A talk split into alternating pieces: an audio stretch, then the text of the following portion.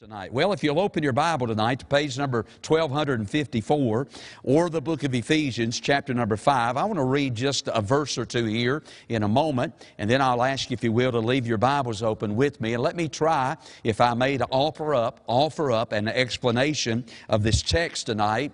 And then I pray that somehow or another we can tie it together with what I said last Sunday night a little bit that may challenge us uh, in these last days to do our best to live for God and be a fruitful, a fruitful child of God. All right? Ephesians chapter 5. Don't forget Wednesday night at 7. I sure hope you'll be here for the service. Hopefully all this mess will be over with by then. I got to looking on my phone today, and crazy next Sunday's already got a snowflake on it.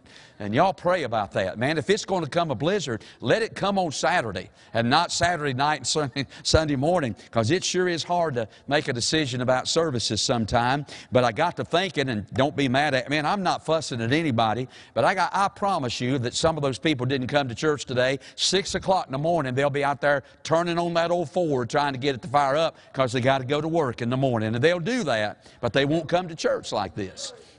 And I'm not mad about it. I'm just saying that's just the way it is. So why not have service? Why not have service? okay, forget it then. Why do we have service? But uh, anyway, I mean, that's just going to be the case. So, uh, and I appreciate it. I always want you to use discretion, uh, whether you come to church or not. If you don't feel safe, don't come, whatever. I get all that. But uh, man, I think we ought to just do our best for the Lord while we can. Amen. All right, let's read tonight one verse. And I want to read Ephesians chapter 5, verse 18. But leave your Bible open for just a moment. We're going to go back and look at this verse in a moment. The Bible said this, and, and, be not drunk with wine, wherein is excess, but be filled with the Spirit. And if you'll notice, the word Spirit is a capital S, be filled with the Holy Spirit. And I want to talk about that tonight for just a moment. Let's pray. Father, bless your word, I pray, and speak to us, help us. Lord, challenge us tonight here in this service. And God, help us all to every day of our life to seek the fullness, seek the filling of the Holy Spirit, so that we might be able to bring forth fruit for the glory of God and be a fruitful child of God. Help us tonight, and may the Spirit of God use this text to help us tonight. In Jesus' name, amen. If you were with us last Sunday evening, then you may recall that I started a new series of sermons that I've actually calling the fruitful fruitful living. And if you'll notice, the word full is fruitful. I want us to be fruitful and to be full of fruit as we live out these last days. Now, my ultimate goal is to get over to Galatians chapter 5 and talk about the fruit of the Spirit. By the way, it's not fruits plural, but it's fruit singular, the fruit of the Spirit. And if you'll get over in that chapter and look at it, you'll find out there's one fruit, but it has nine different flavors to it. How would you like to have a, a, a fruit that you could bite into and get nine different flavors out of it? Well, that's what the Holy Spirit wants to do in our life. And we're ultimately going to get to that list of the fruit of the Spirit. But last week I talked a little bit about how each of us have a dual nature within us. When we were born into this world, each and every one of us was born with a sinful nature. That's why we have a tendency to want to do wrong. That's why we have a tendency, a, a leaning in the wrong direction. That's why it's easier for us to do wrong than it is for us to do right. We have a sinful nature. You know, there's a prayer back in the Old Testament, a prayer, they call it the prayer of Jabez, but uh, you know, it says something to this effect Oh, that thou wouldest bless me indeed. You know that part? And then that, he said, and, and that thou wouldest enlarge my coast, that your hand might be with me. But then it says this, and that thou wouldest keep me from the evil that it may not grieve me. Now, I used to think for years when I read that verse along those lines, I thought about how that evil was trying to get to Jabez, so he's praying, like kind of huddled up with sweat dripping off his brow. Oh God, don't let that evil get to me. But I think if reading it properly, what Jabez is praying, God, don't let me get to the evil. Can I have an amen? I think what he's praying is, God, I want to do evil. I want that. I have a leaning in that direction. That's, uh, that's my desire of the flesh is to get to evil. But oh God, hold me back. Don't let me get to that. And you know, truth be told, all of us every day of our life ought to pray, God, hold me back. God, keep me from the evil. We have a a sinful nature. Sometimes it's referred to as the Adamic nature, a reference to our great grandpa Adam. But most of the time we call it the flesh. Now, again, in the Bible, where the word flesh is used, sometimes it is used in regards to our skin and bones, but most of the time, especially in the New Testament, when we read the word flesh, it's talking about our sinful, our sinful nature. Jesus said this in John chapter 6, the first verse, uh, John chapter 3, verse 6, first part of that verse. Jesus said, That which is born of the flesh is flesh if you want to write down out beside of that, first birth. When we were born into the world, we were born with a sinful nature. You ever notice this? You don't have to teach a, you don't have to teach a little baby how to lie. You have to teach them how not to lie. You don't have to teach a little baby how to be selfish. You have to teach them how not to be selfish. You don't have to teach a little baby how to be ungrateful. You got to teach them how to say, thank you. I mean, let's just face it. That, that nature is born within every one of us. We all have a pro- propensity, a tendency to do wrong. Can I have an amen? But thank God when we got born again, that verse, John chapter 3, verse, verse 6, that which is born of the flesh is flesh. But thank God the rest of that verse says this, and that which is born of the Spirit, capital S, is spirit. Right down beside of that, new birth. But when we got saved, God gave us the Holy Spirit. The Holy Spirit came to live on the inside of us. Or let me say it like this look up on the screens. Here's a good way to say it. When you gave you to Jesus, God gave you the Holy Spirit. Can I say that one more time?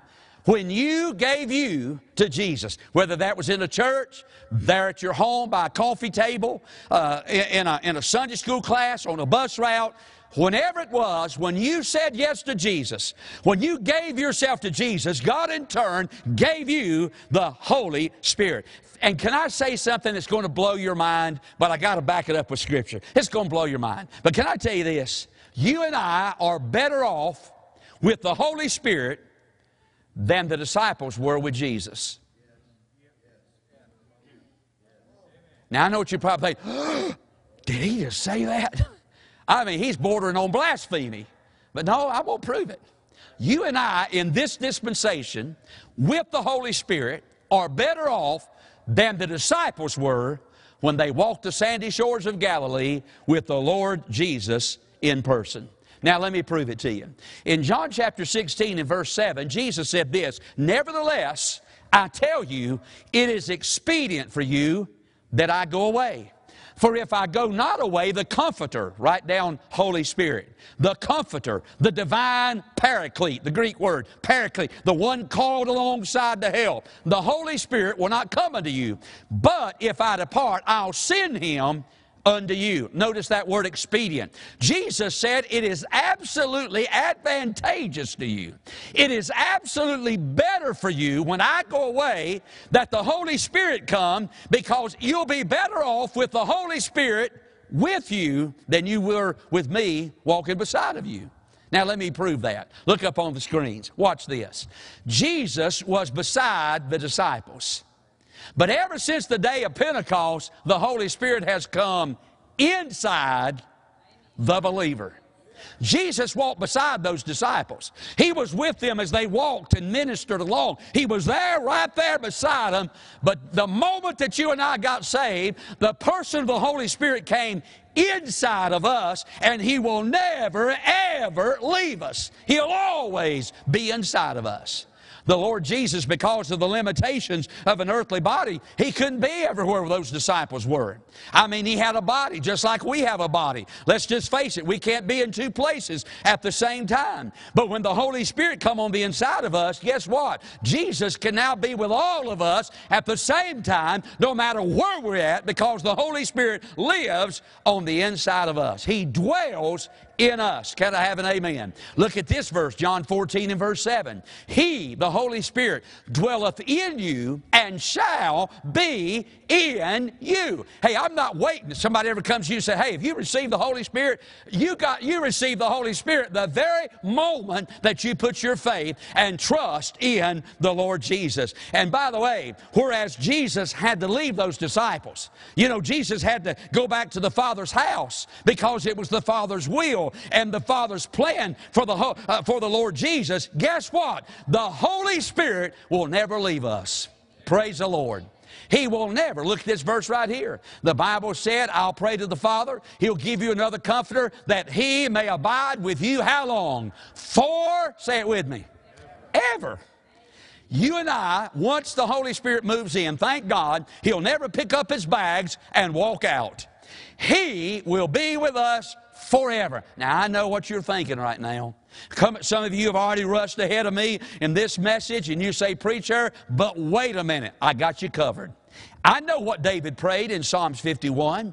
After his great sin with Bathsheba, he said this, Cast me not away from thy presence. And notice this, Take not thy Holy Spirit from me. I get that. He prayed that. And I think he honestly meant that. But you got to understand, the Holy Spirit had a different ministry in the Old Testament than he does in the New Testament. In the Old Testament, the Spirit of God would just come upon an individual. He would come upon an individual, and that individual would perform a specific task with a special anointing, and then the Holy Spirit would lift off that individual. Did you know that the one person in our Old Testament that is recorded more of than any other person in the Bible, the Spirit of God came upon him was Samson.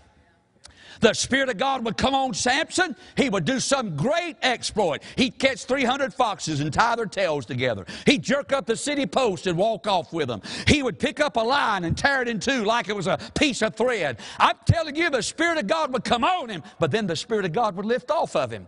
But bless your heart, I'm glad I can tell you that since the day of Pentecost, when the Holy Spirit came in you, in when He comes upon you, He'll never lift off of you. He'll always be there forever and forever. And He's there for one reason, and one reason only. And that is, He wants to glorify Jesus through our lives by producing fruit. Can I just say that's it? That's what the Holy Spirit wants to do. The reason the Holy Spirit is inside of us is so He can glorify Jesus through our life by producing, producing fruit in our lives. So this is the message. The only way we can produce fruit, to produce fruit is to be filled with the Holy Spirit. And that's our text tonight, Ephesians chapter 5 and verse number 18. But Be not drunk with wine, where is in excess, but be filled with the Holy Spirit. Be filled with the Holy Spirit. Now, if you want to do this, I, don't, I, I want to ask you to do this. Look back to verse 17. The Bible said this Wherefore be ye not unwise, but understanding what the will of the Lord is. You know, there's a whole lot about the will of God, the will of the Lord, that I don't know for you. I have people to come to me from time to time. Had somebody come to me not long ago said, You think it's God's will for me to preach? You know something? I don't know that. I mean, that's up to the individual. There's some things, some specifics about the will of God for your individual life that may be different from my individual life. So don't ask me what the will of God is for your life, but I can tell you this. I do know this. It is God's will for every saved, born again uh, child of God to be filled with the Spirit. That's God's plan. That's God's will for your life, and that's God's will for my life. Now, this verse, verse number 18 that we're dealing with tonight, speaks of a filling of the Holy Spirit. Let me stop and spell that. He speaks of a filling, F I L L I N G. And he doesn't mention anything about a feeling, F E E L I N G, of the Holy Spirit. You know, a lot of people want a, a healing feeling, but not too many people are interested in a heavenly feeling. Moving right along, I can see this is really sinking in real good. You know, a lot of people want some kind of feeling, man. They want to feel like they've grabbed a hold of a 220, you know, and man, they want to feel something. But I tell you what, bless your heart, the Holy Spirit didn't come into this world so you could feel something. He came into this world so He could fill you with His presence. By the way, I get it. You get filled with the Holy Spirit, you'll feel the Holy Spirit. I get all that. But I tell you what, we ought to be more interested in a feeling than we are a feeling. Amen. So let's look at this verse for just a moment. Ephesians 5, verse 18. I'm still working toward the fruit of the Spirit, but let's talk about what the Holy Spirit wants to do in our life. First of all, notice, if you will, in verse number 18, I want, to see, I want you to see, number one, the command for this feeling. The command for this feeling. Now, I, am not into all this Greek stuff and, and so forth, but I will tell you what I've read about this verse. This verse is what they call in the imperative mood. And anytime you read something in the Bible that is in the imperative mood, it's always in command form. So, in other words, when Paul said, Be not drunk with wine, but be filled with the Spirit, that is a command from God. Hey, this isn't just a suggestion. This isn't just a recommendation. This isn't just an option. Paul is not saying, I recommend you to be filled with the Holy Spirit. Paul is not saying, You know something, I suggest you get filled with You know what he's doing? He is commanding us under the direct leadership of the Holy Spirit of God, divinely inspired. He is telling us, you must be filled with the Holy Ghost. If we're going to do anything for God in these days, it won't be us doing something for God, it'll be God doing something from us to glorify His Son Jesus. Let me ask you something tonight. Are you filled with the Holy Spirit? Are you filled with the Holy Spirit? You know, this verse talks about a personal feeling, a personal feeling. But be ye filled with, with the Spirit, but be filled with the Holy Spirit. It's God's plan. God wants us all to be personally filled with the Holy Spirit. Did you know something? Jesus was filled with the Holy Spirit. In Luke chapter 4 and verse number 1, we read there in that text that Jesus was filled with the Holy Spirit. In Acts chapter 4, verse number 31, we, we, we believe, or we're told that the early believers were filled with the Holy Spirit. In Acts chapter 4, verse number 8, we're told that preachers were filled with the Holy Spirit. In Acts chapter 6, 6, verse number 3, we were told that deacons were filled with the Holy Spirit. In Luke chapter number 1, we're told that whole families were filled with the Holy Spirit. And I just want to say in our day, every preacher, every teacher, every believer, every deacon, every bus worker, every nursery worker, every church member ought to be filled with the Holy Spirit. We're trying to do way too much in our human ability when we ought to be doing what we can do with a heavenly anointing. It's not human ability. When we, you and I, act in the arm of our flesh, in the energy of our flesh, we get fleshly results. But when we operate under the feeling of the Holy Spirit of God, guess what? We get what God can do through us. Now, I'm not talking about uh, the Holy Spirit, uh, you get more of the Holy Spirit. Can I tell you, you got all the Holy Spirit you'll ever get the moment you got saved by the grace of God. So, filling the filling of the Holy Spirit is not us getting more of the Holy Spirit. It's the Holy Spirit getting more of us. Hey, let me ask you something tonight. How much of the Holy Spirit, how much does the Holy Spirit have of your life? Do you have some rooms in your life that you've got the key to, but you won't surrender it to the Holy Spirit? You'll never be filled with the Spirit. Have you got some secret stuff going on in your life tonight? Maybe some stuff you're looking at on the phone or some stuff just going on in your life that ought not be going on in your life and you just won't turn loose of it. Can I tell you something? You'll never be filled with the Holy Spirit. In fact, let me tell you just the opposite. What you're going to do is grieve the Holy Spirit and quench or stifle the presence of the Holy Spirit in your life. This verse teaches us about a personal feeling, but it also teaches us about a perpetual feeling. This verse says, but be filled. And I understand that right. It, says, it, re, it reads like this, but keep on being filled with the Holy Spirit. You know, there's a lot of things the Holy Spirit did for us that are once and for all works. For instance, when you got saved, you were baptized by the Holy Ghost. That is a once and for all done deal. When you got saved, not only were you baptized by the Holy Ghost, you were sealed by the Holy Ghost. That is a once and for all done deal. Hey, when you got saved, you, you received the earnest of the Holy Spirit, the down payment of the Holy Spirit. That is a once and for all deal. Listen, when you got saved, you were, rege- you were regenerated by the power of the Holy Spirit. All of those things are once and for all permanent works. And may I just say this every one of those things were included in the salvation package. Amen. When you got saved, guess what? Boom, you got baptized. I'm talking about baptized by the Holy Ghost. When you got saved, boom, you got sealed by the Holy Ghost. When you got saved, right then and there, you received the earnest of the Holy Ghost. When you got saved, you were regenerated by the power. Every bit of that was included in the package of salvation that God handed to you. When you got saved, along with the gift of eternal life, along with the Holy Spirit, along with all of that, forgiveness of sins, peace and in your heart. God said, Here you go. Friend, it all came in the package of salvation. But the filling of the Holy Spirit is something entirely different.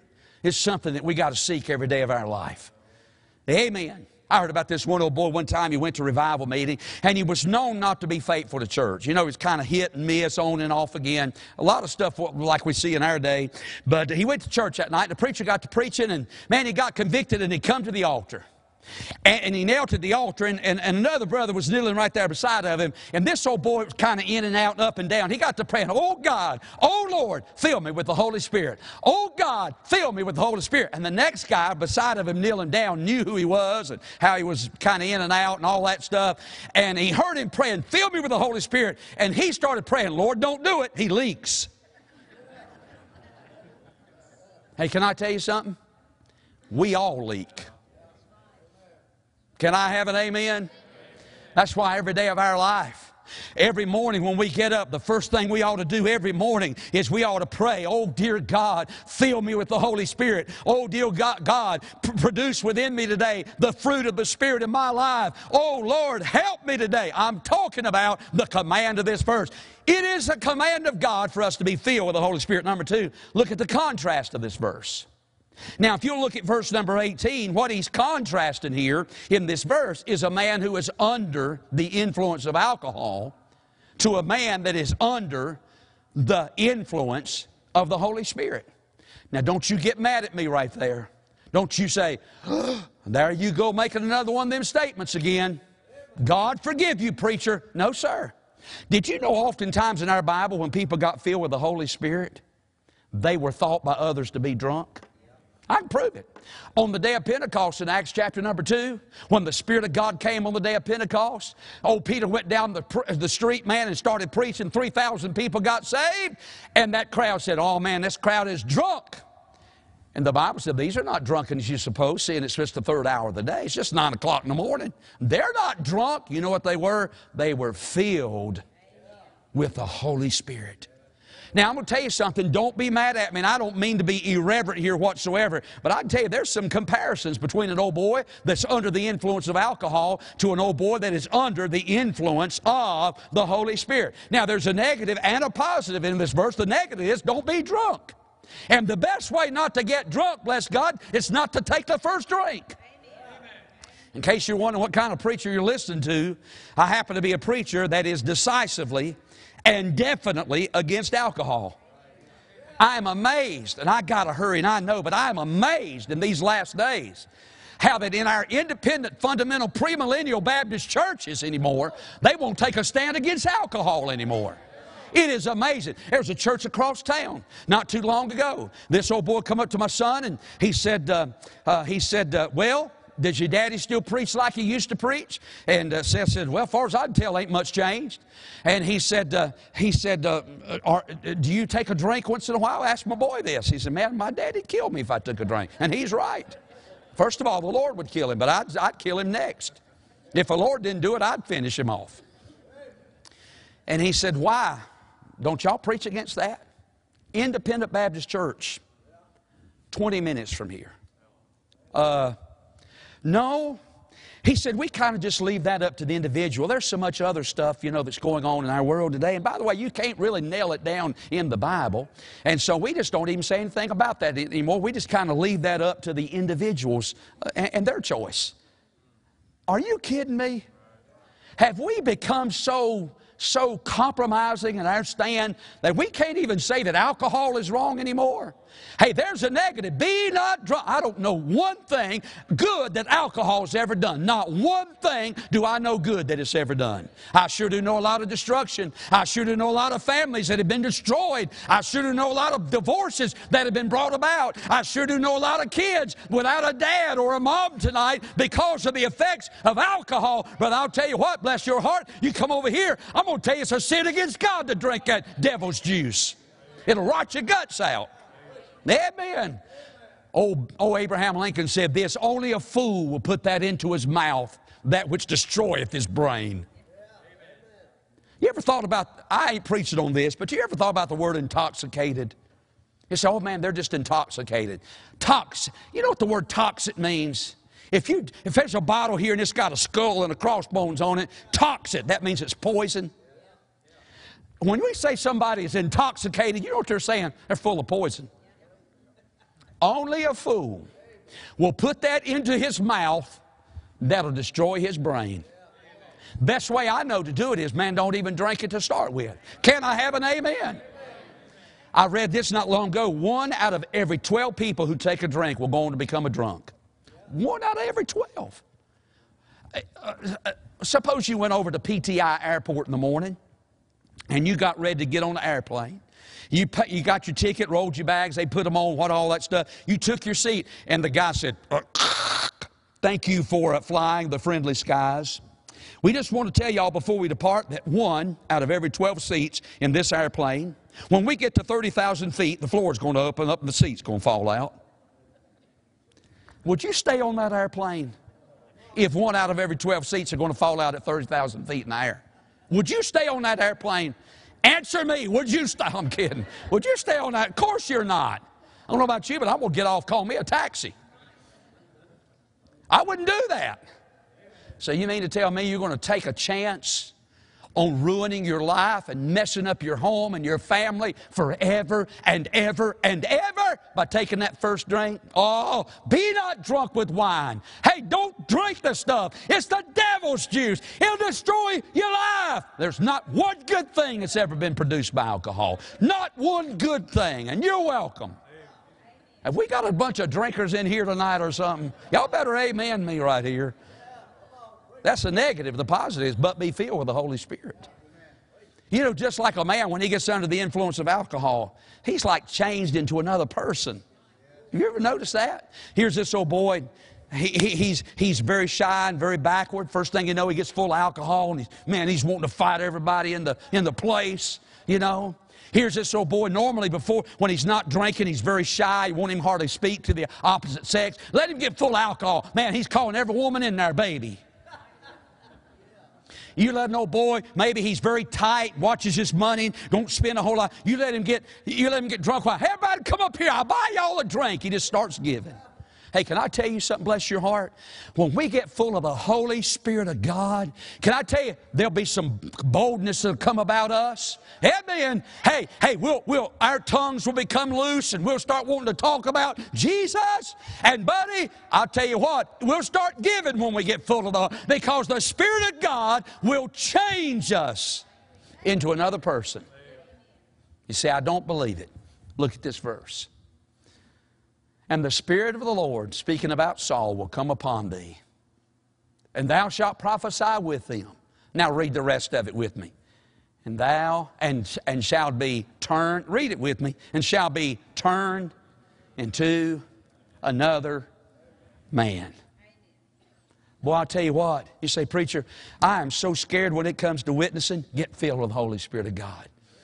Preacher, I just got to tell you, I just struggle tithing. Get full of the Holy Spirit of God. Preacher, I just got to tell you, man, I just struggle with this or struggle with that. There's a fast track to victory. It's called the filling of the Holy Spirit of God. And I'm done. Watch this, and we got to go. The comparison, the command. But last of all, number three, there's the consequences. What happens to us when we get filled with the Spirit? Well, look in this chapter here, we're told what happens. First of all, look at verse 19. Number one, we'll sing with, glad, uh, sing with gladness. Look at verse 19. Speaking to yourselves in psalms and hymns and spiritual songs. Don't say anything on, in there about country music. I don't say one word in there about rock and roll. Come on. speaking to yourselves in psalms and hymns and what kind of songs? I'm going to tell you something. That old garbage they play on the radio, that ain't spiritual songs. That don't build up your spiritual man. You're welcome. Don't look down. It ain't prayer time right now. The right kind of music builds up your spirit. It encourages your heart. Spirit, spiritual songs, singing and making melody in your heart to the Lord. You'll sing with gladness. Notice number two, you'll speak with, you'll speak with gratitude. Look at verse 20.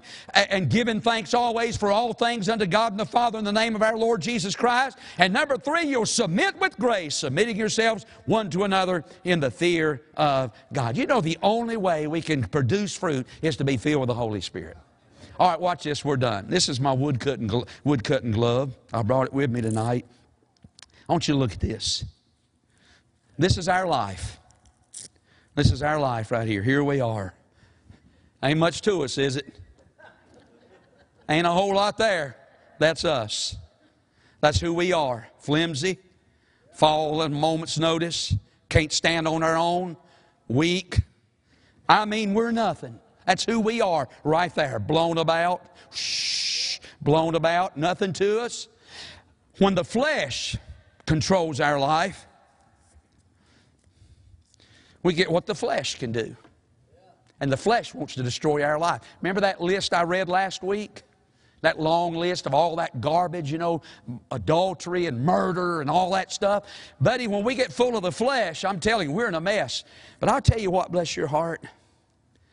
When the Holy Spirit of God moves in our life, all at once. That old flesh comes alive. And now, because there's power in that glove, that glove can be used effectively to bust wood and to haul it up steps. But bless your heart, when that glove's on its own, it can't do nothing. But let the hand of God get in it. My hand ain't the hand of God, but let the hand of God get in it. And the purpose for which that glove was created and made can now be fulfilled. Why? It's got God in it. And if you want, if you want to bear fruit in these last days and you want God to bless your life, we're going to have to get God in us. Get full of the Holy Spirit. You say, Preacher, I wish I got this terrible sin going on in my life. I wish somehow I could get the victory over it. Come here, get filled with the Holy Spirit. Can I have an amen? You say, Preacher, I'm just so weak and anemic as a Christian. I'm just, I just so beat down. I'm so defeated, so discouraged. Get filled with the Holy Spirit.